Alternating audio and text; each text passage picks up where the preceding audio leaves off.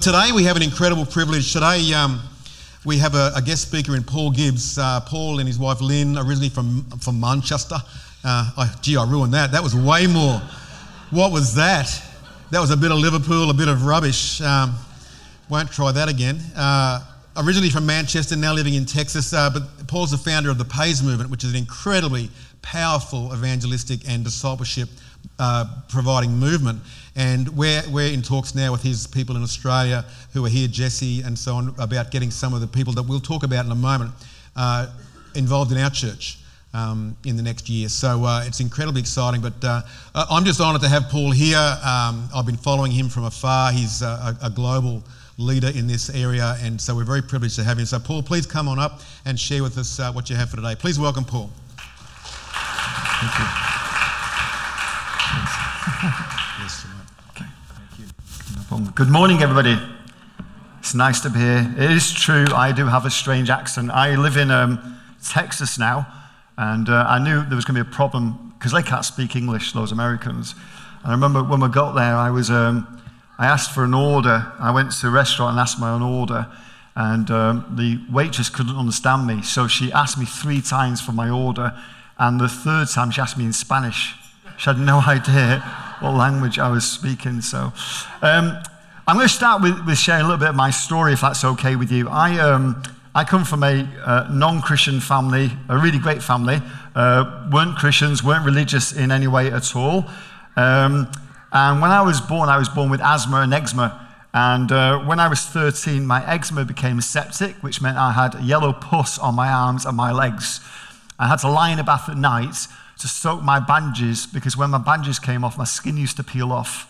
And um, it was really, really bad. And I was told it would take months for the septic stuff to go. But there was a teacher in my school, and he was advertising this. It was a, like a, what we would call a tent crusade.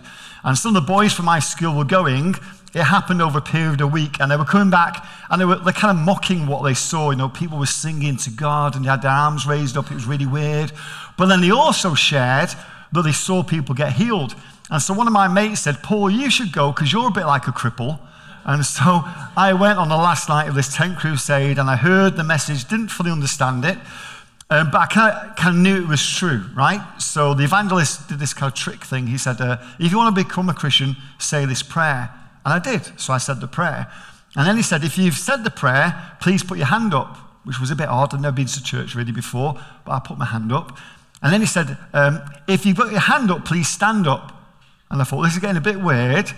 This is the last thing I'll do. So I stood up. And then he said, if you stood up, please come to the back so we can pray for you. And I thought, there was no way I'm going to do that. And this quite cute blonde I'd been watching, she went forward. And just then I felt God call me. It was really weird. so I, I, went forward and kind of gave my life to Jesus. And um, not knowing how church works, I thought, okay, now they pray for me. Now when I get healed. But of course, by the time I'd given my life to Jesus, everybody had gone home. And so I just got told, hey, here's a card, and uh, if, you got, if ring this number, uh, someone will pick you up and take you to church. So I went to church for the first time, really, and uh, heard the message seek first the kingdom of God. And during that message, uh, the preacher said, hey, if you seek first the kingdom of God, uh, uh, he will take care of the rest. And also, you can pray directly to God, you don't need a priest. Um, so I prayed, I prayed for my skin. And um, um, the doctor said it would take nine months to, for the septic stuff to go. Um, within less than a week, not only the septic stuff gone, I never had eczema again. It just disappeared. It was crazy. So praise God. So this guy preached, and uh, these are the guys that, um, that uh, we were referring to. This was not the 80s, it was the 70s, okay, just so you know. So even further behind the fashion than you realize. so uh, strikes were clearly in. And um, I, I, so I go back and I got healed. I thought, this is, this, is, this is good news and bad news. It's good news because God is real, the Bible is true, and, and heaven's reality. And it's bad news because the devil's real, the Bible is true, and hell's a reality. And you can't believe in one without the other. You can't believe in heaven the way the Bible talks about it and not believe in hell. And I don't know how many Christians really believe that. I don't know, I don't know what percentage of evangelical Christians really believe that their next door neighbor is going to a life without God unless they turn to Jesus. I'm presuming it's few because how little we do about that sometimes, you know? But you can't believe in, a God who absolutely loves goodness and ignore the fact that he hates evil and he, and he punishes it. So for me, I was driven. I thought, I need to do something about this. And at one point, I thought I was going to be a missionary, and I went to train in Scotland, and then God uh, led me back to Manchester. When I got back to Manchester, I just offered to help my pastor out, and I got this opportunity to go into a school and run a lunchtime club in a school, which is kind of like, it was kind of like full circle for me. And uh, I'm looking around the school and I'm thinking, well, there's like there's hundreds of young people in this school and very few in our church. And someone, someone else has built the building, don't need to raise a building campaign for a building, and someone else is paying the staff and the electric bills and the gas bills and organizing the young people. What if I could just kind of show up and share my story? So I went to the education committee in Manchester because I knew they had what was called a personal social uh, education curriculum. And I said, hey, can I have a copy of that? And underlined like six subjects I knew something about. And I went to a teacher and said, hey, when you do law and order, you bring in the police. And when you do health and safety, you bring in the firemen. On these six subjects, maybe I could come and be like a guinea pig and kids could ask me questions. And the teacher said, yes. And my first introduction that I can remember in the school went like this Well, class, we've been looking at the myths that people believe in around the world. And last week we looked at Noah and the ark. You're not going to believe this, but we found somebody who believes it really happened, and his name's Paul. Let's give him a round of applause. And I was up and I did my thing. And, and young people were saying, Well, why do you believe? You always believe this? No. Well, do your parents believe this? No. Well, why do you believe this? Well, I had this skin disease. And I got to share my story with them. And within about a couple of years, I was, I was reaching 17 schools and 10,000 young people. But there was a problem. And the problem was that young people would say to me, Well, how do I find out more about God? And I would say, There's a local church just around the corner from you. On, on a Friday night, if you go, there's a youth meeting. I went to a youth meeting, it was great. And their first question, of course, was, Will you be there? Well, no, I can't be in all these different places. So they wouldn't go. They're not going to walk into a building they don't know. Because it's all about relationship, right? And so in 1992, I, I, we, we, started PAIS. Um, my wife, the Foxy Lynn, as I call her, and I, we started PAIS, and this was our first team. And we offer a, um, we offer a gap year apprenticeship, a, a, missions apprenticeship. It's free. So we say to young people all over the world, hey, come and join us. It's free. Your training, your accommodation, uh, your meals are provided for, and we'll equip you, put you on a team, and train you, and, and train you in, in evangelism and discipleship and Bible study. And I was really happy. I'm, I'm, look, I'm at the, uh, the uh, so I'm looking at the wrong place. I'm at, that's me in the middle. My arms are forwarded because I'm feeling really smug. Yeah, it's happened. The vision is a reality. I'm feeling really good about myself. I hadn't realized then just how sneaky God is, right? And um, so then God started to show me the bigger picture. And so um, we offer this mission year, and uh, we started in England, and now these are the countries that we're in around the world and we're reaching young people uh, all over the show, which is amazing. So, just a couple of quick stories, really, just, just to give you an idea. These are the young people. This is before COVID, because COVID kind of crippled our teams because schools shut down and all our missionaries had to go home. So, we're rebuilding now. But this, this was just from the UK. Uh, some of the people, you can see the age of them, passionate young people wanting to tell. They don't know everything, they don't know hardly anything, to be honest, but God is really helping them share their faith. Uh, this, was in, uh, this is in America. I got told, you can't do this in America, won't work in America. It's like nothing's impossible for God apart from schools work, right? But we're in, in the schools in America, and, and you know, in our local church, we're just seeing young people now coming in to the church from the, the schools. Uh, this is in Africa. It looks like from this picture that we've got young people in the school learning how to study the Bible. Actually, what we're doing is we're training them how to share the Bible and to lead Bible studies. So we're missionaries who make missionaries uh, PAIS his mottos missionaries who make missionaries. Uh, we encourage people to live a life on mission. Uh, this is a young lady. She, um, she became a Christian by following the, team around. She wanted to do what the team did. Uh, she wasn't a Christian, and then she became a Christian on mission. Uh, and then she joined PAIS, and this is her teaching young people in the favelas in Brazil. Uh, this is in Islamabad. Think about the name, Islamabad. we, had, we, had, we had a, a school, a public Muslim school, call us to complain that we weren't in their school. Why are we in the school down the road, but you're not in our school? And one of, the, one of the things we'll talk about a little bit later is how do you get yourself invited? How do you get yourself invited? Uh, this is in Germany.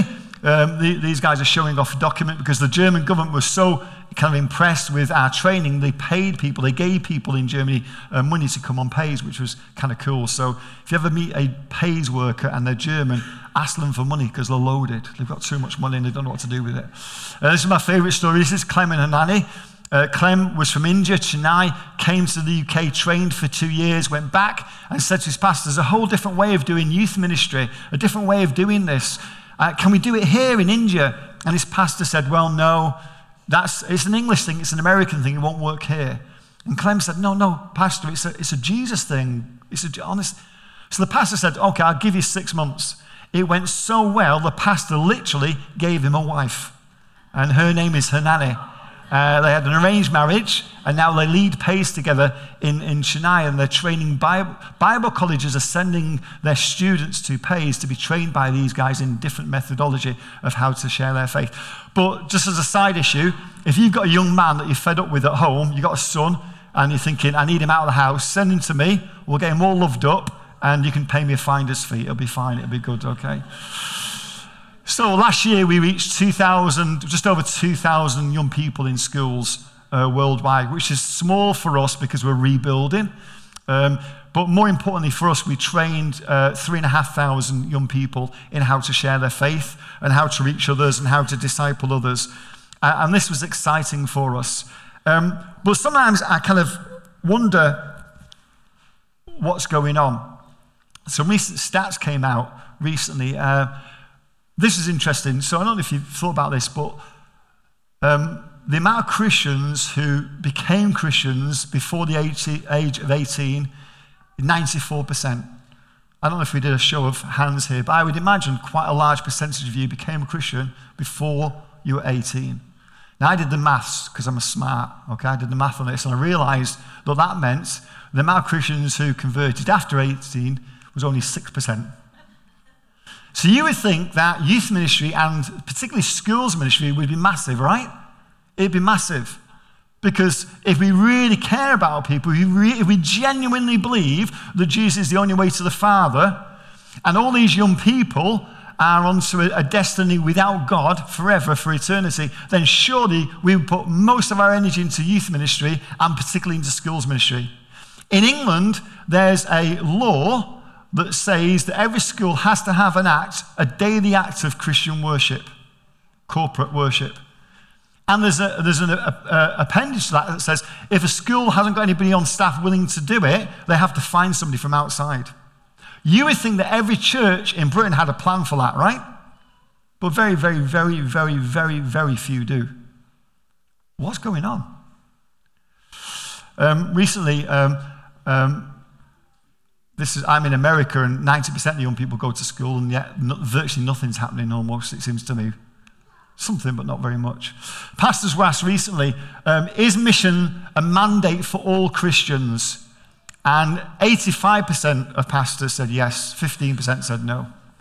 Then identifying Christians were asked. So people who aren't practicing Christians, but they identify as a Christian, you know, born into a Christian family, maybe they go to church at Christmas or Easter or something. And 46% of them said, less than half said that uh, missions is a mandate for all Christians. So then they asked practicing Christians, people like you and I, and the percentage of them was even less. I find that fascinating. And one of the questions is why is that? Why is there such a mismatch between what Jesus called us to do and what we're actually doing. And I think there are two main reasons. The first one is we don't preach what Jesus preached when it comes to the gospel. And secondly, we don't do it the way Jesus did it. Uh, and this morning and this afternoon or this evening, when we do the, the workshop, the masterclass, we're going to look at those uh, two things. But I think it starts with the two different ways that we can connect with God. There's the religion that Jesus witnessed and the religion that Jesus wanted. And it seems to me that there are two types of Christianity, there always have been. In fact, before the two types of Christianity, there were two types of Judaism. There have always been two basic, before Catholic and Protestant and Calvinism and Arminianism, there were two fundamental ways. And I, am going to give you my language for them. The first is Christian centric. To be Christian centric is to pursue our vision, do it God's way, so He gives us what we want. We do the right thing, we avoid doing the wrong thing because we want to live a blessed life. We want God to bless us, we believe in God. It's Christianity. It is Christianity. But it's not what was in the heart of Jesus. And then we have what Jesus wanted when he preached, Seek first the kingdom of God. We pursue the kingdom God's way, so we give him what he wants. And I guess this morning the question is which of these two Christianities is your Christianity? What drives the reason you came to church this morning? What drives the reason you give? What drives the reason you serve? What drives the reason you share your faith with others? If it's about giving God what He wants, what is it that He wants? Well, He wants repentance. The Bible says this that this is good and pleases God our Savior, who wants all people to be saved and to come to the knowledge of truth. But when we say repentance, what do we mean? Because I think it's actually more inspirational and more exciting than we think. When, when I was taught repentance, it was basically this you're walking one way, and then the word repent means turn around. So you turn away and you think, I don't want to sin anymore. No, no, no, I mustn't sin anymore. No, no, I mustn't. I must keep looking this way. But actually, there's more to it than that. Um, I have two sons. They're old now. Um, I have, two, have three grandchildren. Uh, but when my sons were young, uh, they were quite cute, but a little bit naughty, but they weren't too bad. And one day I came home and my computer was full of pink. In America, they call it Sharpie, but we, knowing English, call it felt tip, right? You know, felt tip, yeah? Pink felt tip. It was on the screen, it was on the case, and it was on the keyboard. I thought, I'm going to kill him. I know it's not Levi, he was too small to reach. He was in my office, it's going to be Joel, I'm going to murder him. But I won't accuse him because that's what the devil does. I'll put on my dad's voice, and if he cries, I know he's done it. So he was downstairs with his three aunties who were spoiling and rotten. And I simply said, Joel, come to my office, please. There was a gap. And then there was a, oh, why, Daddy, why, Daddy? It wasn't me, Daddy. I didn't write on the computer, Daddy, honest, Daddy. He's very cute, but he wasn't very sharp, right? He kind of gave himself away. So come upstairs, come to my office. So he's, he's gradually walking upstairs. And all his aunties, his auntie Lisa, Julie, uh, they're, they're all like, Paul, what are you going to do? What are you going to do? Because he's got those, don't whip me again eyes. You know, he's kind of milking the crowd and he's walking upstairs. By the time he gets to the door of my study, I'm really furious. And he's doing this whole kind of like, he can't get the words out. You know, like, you know what kids are like when they know the end is nigh? It's kind of that kind of thing. Uh, I'm, I'm, I'm getting more annoyed. I said, Joel, look what you did. It's not even my computer. It's the church's computer. It's God's computer. You know, you're going to burn in. I didn't go that far, but I was kind of building up to it. And he's, I'm so. And I got a rag. I said, it won't come off, you know. And I went like that. And it came off. And I was pretty annoyed about this, to be honest, because I was kind of building up some steam, right? So he, but what really frustrated me was what he did, because he literally went like this. He literally went, yippee, and then skips away. Oh, you come back here, sunshine. So he comes back. Said, You still did it, you know? He says, Yeah, Dad, but he wiped it all away. I thought, He wipes it all away. And he was really excited, and he just changed instantly. But why did he change? It wasn't because he thought I was going to whip him, because we didn't really do that so much. It was because he could go back to how things were. He was upset because he was being spoiled, he was having a great time, and I moved him away. Now, the Jewish understanding of repentance, the word there is teshuva, and it means to turn and return. It's not simply turning away from sin, it's returning. Of course, the question then is what is it returning to? Lamentation says, Turn us to you, O Adonai, and we will be returned. Repentance is to lead us back to what we were created for, to return us to who God created us to be, and to turn our world back to who and what it's supposed to be. That's what repentance is. It's not simply about turning away from sin and not looking at it anymore. It's to recognize why we were created in the first place. Like, why do you exist? And this is really basic and maybe a little bit sweet, but the reason you exist fundamentally is because God did not have anybody exactly like you. And He wanted somebody exactly like you. There's the way you think, there's the way you do. Nobody's the same. I travel the world. I've never seen anybody or met anybody who's exactly like somebody else. There's something completely and absolutely, utterly unique about you, and God wanted that, and that's why you exist. But there's a greater purpose to that than you think because we were all created for something bigger than any of us. We were created for His kingdom and for His purpose. When I discussed Teshuva with a, a rabbi, it was interesting because on their email in our discussion, their footnote was this. They had the signature and it said, Your next action will change the world make it count? Are you making your repentance count? Turning without returning is not a good thing. In fact, Jesus gave an extreme example of this. I'll just read it to you if you, if you don't remember. It's Matthew 12, verse 43 to 45. This is what Jesus said about turning without returning to who God's called us to be and the purpose that God created us for. When a defiling evil spirit is expelled from someone, it drifts through the desert looking for an oasis. Some, unspe- sorry, some unsuspecting soul, it can bedevil. When it doesn't find anyone, it says, I'll go back to my old haunts. On return, it finds the person spotlessly clean but vacant. It then runs out and rounds up seven other spirits more evil than itself, and they all move in, whooping it up. That person ends up far worse than if they'd ever gotten cleaned up in the first place. That's what this generation is like. You may think you cleaned out the junk from your lives and gotten ready for God, but you weren't hospitable to my kingdom message. And now all the devils are turning, sorry, are moving back in. That's an extreme case Jesus gives of turning without returning. But true repentance will return us to who we can be and true repentance will return our world to how things should be. Or, as the Jews put it, shalom. You may be familiar with that word, shalom. We, we see it simply as peace, but there's more to it than peace. Shalom means completion, a restoration, a bringing things back to how it should be. One scholar says this We call it peace, but it means far more than mere peace of mind or a ceasefire between enemies. In the Bible, shalom means universal flourishing. Shalom, in other words, is the way things ought to be. And the Talmud, that great Jewish writing, simply says the entire Torah, the entire first part of the Bible, is for the sake of the ways of shalom. All of God's teaching, all of Jesus' teaching, points to an end in mind.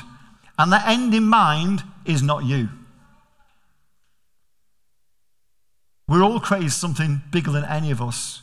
There's a bigger purpose for us to bring this world back to what God created. And, and for that, we need to understand what the real gospel is. What is the message of Jesus? Because I'm going to suggest we don't preach what Jesus preached. It's partly because we're, we've had years and decades and decades of emphasizing a Christian centric message. You can go into any Christian, well, they don't exist much now, do they, Christian bookshops? But you used to be able to go into them, and there's books everywhere about living your best life now. And how Jesus came to die for us. And, and then we start saying things that aren't even in the Bible. Like if you were the only person that sinned, Jesus would have come and died just for you. Maybe that's true, I don't know. It's not in the Bible, maybe it's true. But it makes sense because everything's about us now.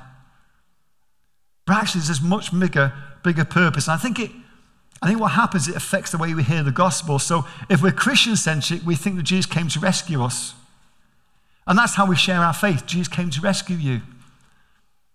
Is that part of the gospel? Absolutely. Is it the whole of the gospel? No. Is it primarily the gospel? No. If we understand Jesus' message, we understand that Jesus came to recruit us. Jesus came to recruit you. Along the way, absolutely, he had to rescue us because how does how does darkness bring light? But there's a bigger purpose in Jesus' mind for our repentance. And our teshuva, our turning and returning, can bring about shalom in a powerful, positive, incredible way. But which of the two gospels have you embraced? Can I encourage you? Stop preaching that Jesus came to rescue us, or stop at least just mentioning that. I was in uh, Denmark a while back and I was invited into a school. Um, and it was an interesting school. The Danish are weird. Don't know if you know any, but it was an interesting school. It was like a boarding school and it was, it was kind of strange. And, and it was great school, but it was run by Christians, but none of the students were Christians. And every Tuesday they had this chapel service. And no young person, the school was fairly new, no young person over the last year or two had ever become a Christian. And they said to me, Paul, can you, can you preach at the, at the chapel service? Now, I'm not the best of the, the preachers. There's some really good preachers there. So I said, I will preach, but I won't preach a Christian centric message. I, am going to preach a kingdom centric gospel. Is that okay? And they said, Yeah, sure. That, that's fine. We don't know what that is, but yeah, give it a go. So I preached it. And I, I said to these young people, Look, Jesus came to recruit you. You need to turn from your sin and follow him. But Jesus came to recruit you. And tonight I'll explain what the gospel really should be and how to really share it. And I gave an appeal. Three quarters of the young people responded to the gospel, and every single young man did. I think we know there's a fight to be fought. I think we know there's a scrap, as we used to say in Manchester. And I think we know that the word were the winners. And these young people, when they hear a Christian centric gospel message, it just sounds like what the world's saying. Just be like the world, just use God to get it. But actually, when they hear a kingdom centric message, something about the truth of it resonates. When I became a Christian, I didn't fully understand exactly what I was doing, but I knew it was right. Something about the gospel message hit something very deep within me, and I just knew it was right. Can I encourage you, please stop creating or sharing a purely Christian centric, Jesus came to rescue you message, because at some point it's going to lead to disappointment. Because at some point, people are going to find out actually it's not really just about me. And some people can even lose their faith because they buy into a gospel that's only half a gospel. The reality is, Jesus came to recruit us. So I'm a bit of a simple guy. I like little visual illustrations. So this means a lot to me. It might not mean a lot to you, but it helps me understand stuff. So let me just illustrate how your teshuva can bring about God's shalom. My little diagram is very simple, forgive me. Imagine the black dot's the earth, uh, and the white represents the sky. The reason I say that is because the Bible says in Ephesians 2, verse 2, the ruler of the kingdom of the air. It talks about the devil being the ruler of the kingdom of the air. And that, that darkness that he brings, that influence that he brings, it's horrible, it's horrific. You turn on the TV every day and you see it, and it's a nightmare, it's horrible. And then in 1 John 3, verse 8, it says, The reason the Son of God appeared was to destroy the devil's work. And so I gave my life to Jesus, you gave your life to Jesus, and something of the devil's territory was taken away from him. A light came, and the kingdom of God came. And as we work out the kingdom, as we work out our salvation, and the kingdom grows within us, more of our decisions become kingdom orientated, more of the devil's territory is taken. And then maybe we lead someone to Jesus, and then we disciple that person, and more of the kingdom takes over their life. And then together we join together and we think, how can we reach others and how can we bring others to know Him and how can we, can we talk to other people? And Then we disciple those other people. And eventually, what will happen one day is the kingdom come. Shalom. Things will be returned one day. But think about all the people that are lost without Jesus before that day. How can we reach them? How can we talk to them? How can we touch their lives? How can we minister to them? What is the kingdom of heaven? Where is the kingdom of heaven? It says this, and he will give you all you need from day to day if you live for him and make the kingdom of God your primary concern. That's the NIV version of seek first the kingdom of God and his righteousness, and all these things will be added to you. I like the NIV version. The primary concern. It's supposed to be our primary concern, but most Christians don't know. You may be different. Most Christians I meet don't know what the kingdom of God actually is, in the sense of they can't articulate it. So I'll say to them, What is church? And all the hands go up. Oh, church is, it's not the building, it's the people of God. Absolutely. What's the kingdom of God? Um, is that where you go when you die? Uh, kind of, is it the church? The kingdom of God, just very simply, is the rule, the reign, the realm, the royalty of God. When God becomes Lord, when Jesus becomes Lord, when things come under the rulership, they submit to the lordship of Christ. So the kingdom of God is here and the kingdom of God is near. The kingdom of God is now, but the kingdom of God is still yet to come. And we have a part in bringing the kingdom of God now. And the way I like to do this is to make it really practical. You could even close your eyes. I want you to imagine somewhere you know, somewhere you're really familiar with that you know really well, maybe your neighborhood, maybe your, your community, maybe your workplace, maybe your school.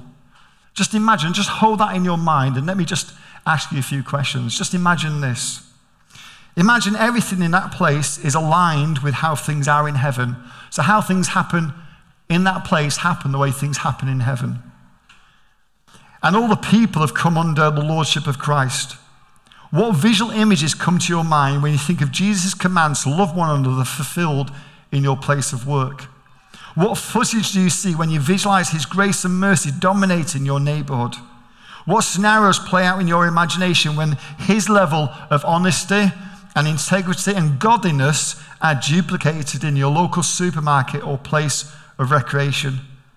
In the Sermon on the Mount, Jesus said that if you make what you see in your mind's eye your primary concern, He will give you all you need. If you don't, maybe that promise is not for us. Is that your primary concern to give God what He wants? What does He want? He wants repentance. He wants everyone to come to know Him. How important is that to you? Or is it a side issue, an upgrade if you get particularly excited by a Sunday service one day?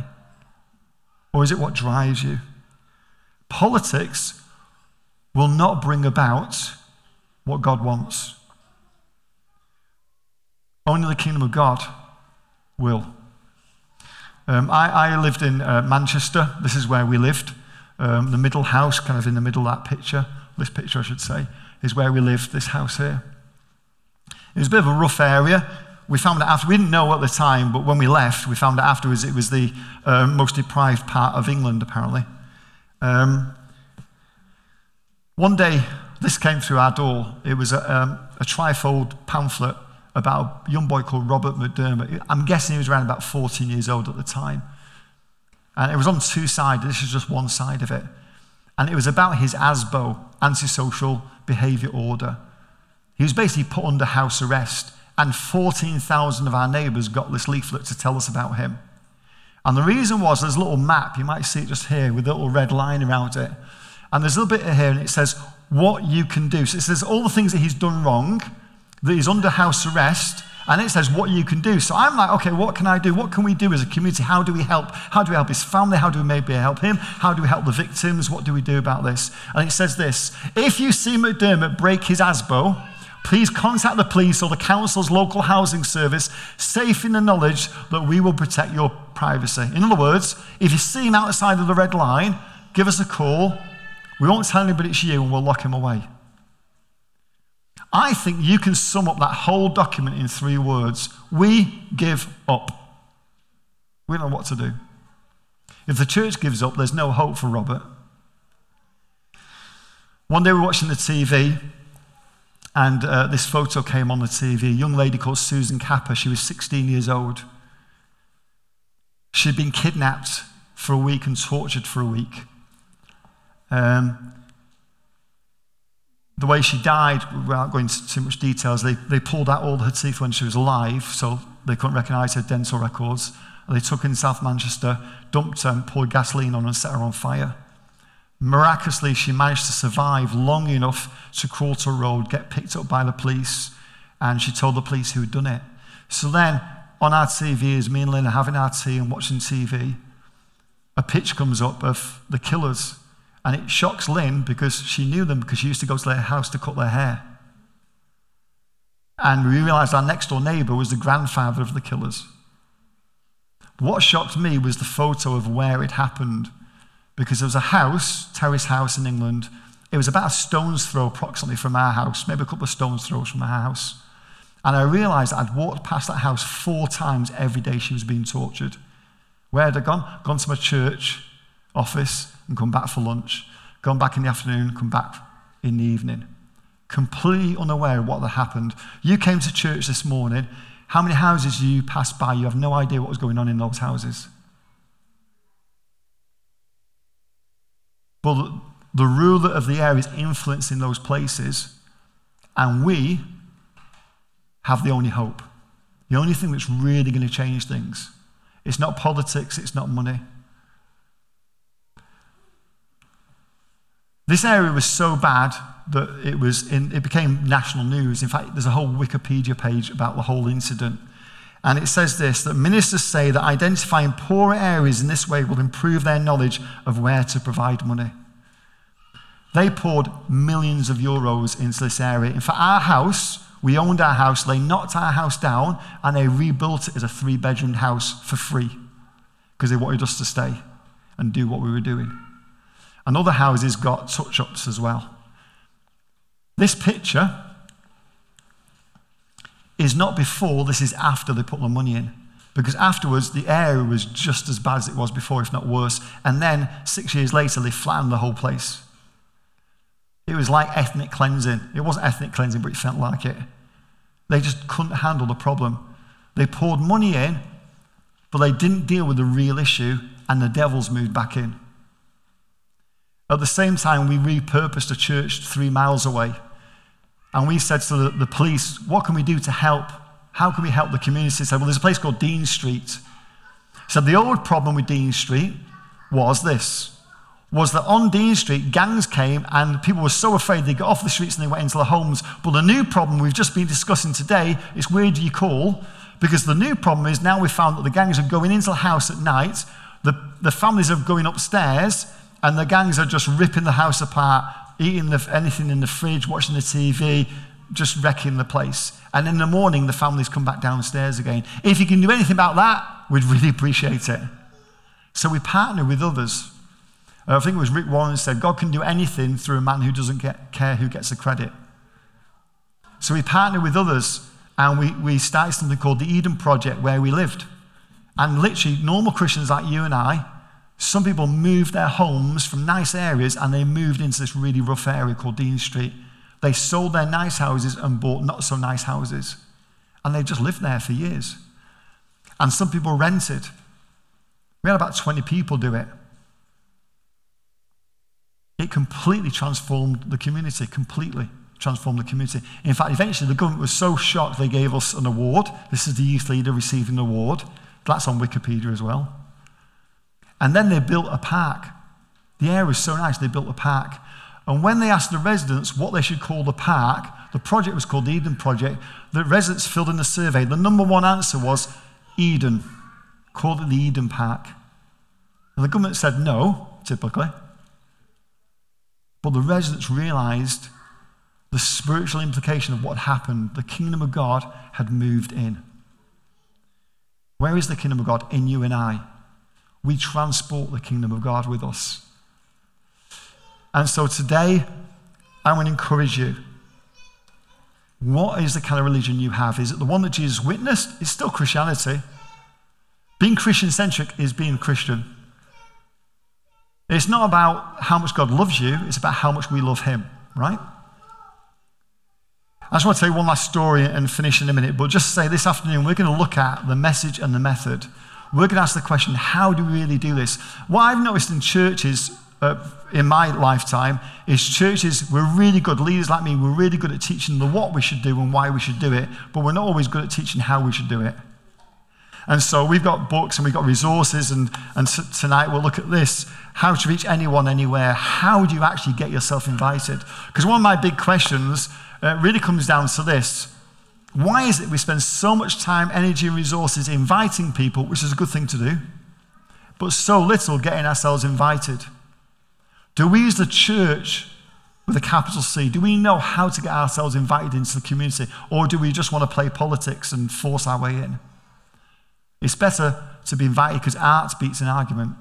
Do you know how to get yourself invited into a conversation to share your faith? We'll look at how to do that. We also have resources if you're interested in how to disciple anyone in anything and how to study anything with anyone. We have resources on how to recognize God's direction in your life. We have resources on how to do relationships really well, how to understand people and make yourself understood.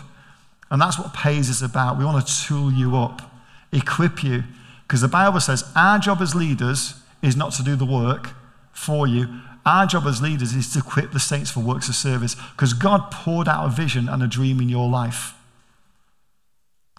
When the day of Pentecost happened, the Spirit of God didn't fall for the first time. The Spirit of God had fallen before, but only on occasion and only with certain people. On the day of Pentecost, everyone, male, female, young and old, were given visions and dreams. You have a vision and a dream, and it's something bigger than you. And PAIS and other these, we want to hear just to equip you for that. And here's what motivates me. Um, I was born with a full set of, um, sorry, this is one of the books. We have YouTube and we have a, we have a podcast called Life on Mission that started last week. If you're interested, uh, go to Spotify or wherever you get your podcasts. Um, I was born with a full set of grandparents. I had both of my granddads and both of my grandmums. Um, but I've got to be honest, I did have my favourite. My favourite was called Grandpops. And he was uh, just sweet old man. He'd do anything to make me laugh. He just did strange, weird things. He was a bit like the guy, the mad professor out of um, Back to the Future. He was a bit like that, super sweet guy. And I backslid when I was 18, came back to the Lord when I was 21. And just after I came back to the Lord, he was diagnosed with cancer. And I was in London and I was meeting with him, and he, he said, he said, Paul, I know you're a Christian. What should I do? None of my family were Christians, and nobody ever spoke to me about the faith. But he said, I know I'm dying. I'm going to die soon, and I'm scared. What should I do? Now, I have no nerves right now speaking in front of you. I spoke to sometimes hundreds of thousands of people in one go without nerves. But speak to my family is a different thing altogether. Don't know why, but somehow speaking to my family, I feel really weird. It feels a bit awkward. Feels strange. And what you do when you're afraid is often you don't run the other way, you just compromise. So what I did was rather than leading him to Jesus, I got my Bible open. I said, here, here grandpops, have, have, have my Bible and I give it you. And here's some stuff. I've underlined it. Read it and do that. And I gave it him and I left. Two weeks later, he sent me a, a, a written hand note. It was really badly written. He was really struggling. He was dying. And he said, Paul, that was the nicest thing anybody, the greatest gift anybody's ever given me, but I don't understand it. And I'm still very afraid. I thought this was ridiculous. So I decided to, I booked a train to go back down to London. And a few days before I got there, my mum woke me up in the early morning to say he'd passed away. So I remember very, very, very clearly going to his funeral. I walked into the graveyard, and my grandmother, who never mentioned God or anything either, she ran up to me, tears everywhere. She gave me a big hug and a kiss. She stepped back and said these three words Paul, where is he? Now, what I wanted to say was, don't worry, Gran. You know, Jesus came and died for our sins, and, and I talked to Grandpops about it, and he gave his life to Jesus. And, and I don't know exactly what heaven's like, but let me tell you, every tear is wiped away, and there's peace, and there's shalom, and there's, that's what I wanted to say. What I actually said, because I like to think I'm an honest person, I actually said is, I don't know. I couldn't give her any hope. I couldn't offer anything. I don't want to make something up. I said, I just don't know. And that angered me. When my grandpops died, I went on a mission trip to fight a battle. And when my mum died, I started a movement and went into war. We're in a fight. It's a battle. And we have so many resources within us. And generally speaking, this may not be you guys, we're doing so little to fight and conquer and destroy the work of the enemy. We are in a battle and it's one we've already won. But it's up to us to activate what God has put in us the dreams and the visions. What are your dreams and visions? And how can the church equip you to advance the kingdom of God in your business or in your school or in your neighborhood or in your community or in your office? How can we do that? This afternoon, we're going to talk about that. We're going to talk about how we get ourselves invited. But it all starts with this question, in my mind at least. It all starts with the question are we more Christian centric or kingdom centric? Is our heart about serving God? Because if we serve God, He will give us what we want. Or is our heart about serving God in order that we can give Him what He wants, knowing full well He'll take care of the rest? Let's pray. I'm going to ask the, the, the uh, worship uh, band to come up and we're just going to pray. And I'm just going to simply lead us through a prayer if that's okay. I'm not going to trick you like the evangelist did me. I'm just going to pray uh, and maybe you want to respond the Bible says it's, it's better not to make a vow than to make a vow and break it. So I would encourage you not to repeat this prayer if you don't really mean it. I'm going to ask the Lord that those of us who want to respond, who would say, Yeah, you know what, I'm probably more Christian centric right now than I'm kingdom centric. Or even, I'm not completely Christian centric, but I want to get there. I'm going to ask the Lord to move in us and give us opportunity and show us and challenge us. And that can be a scary prayer. But I'm going to pray that. And if that's you, all I'd like you to do is in your heart or with your mouth, just say Amen. I agree at the end. So I'm going to pray And if you want to pray this prayer with me, then just agree at the end. Just bear in mind that God will take it seriously. Let's pray.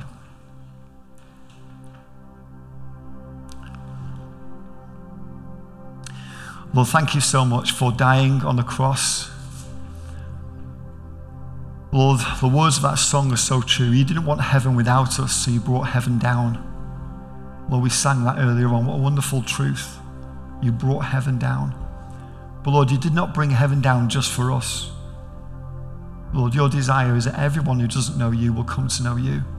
And you've entrusted us with the visions and the dreams and the words to make that happen. So, Lord, right now we pray you would give us the opportunity or show us the opportunity. And you would lead us into opportunities and situations where we can advance your kingdom. Lord, for those of us who know that we've been too Christian centric, change us, mold us, challenge us, stretch us, so we might move into a relationship with you that is far more kingdom centric. That we won't simply do the right thing and avoid the wrong thing in order that you give us what we want, but we will do the right thing and avoid the wrong thing in order to give you what you want. In Jesus' name we ask it, Lord. Amen.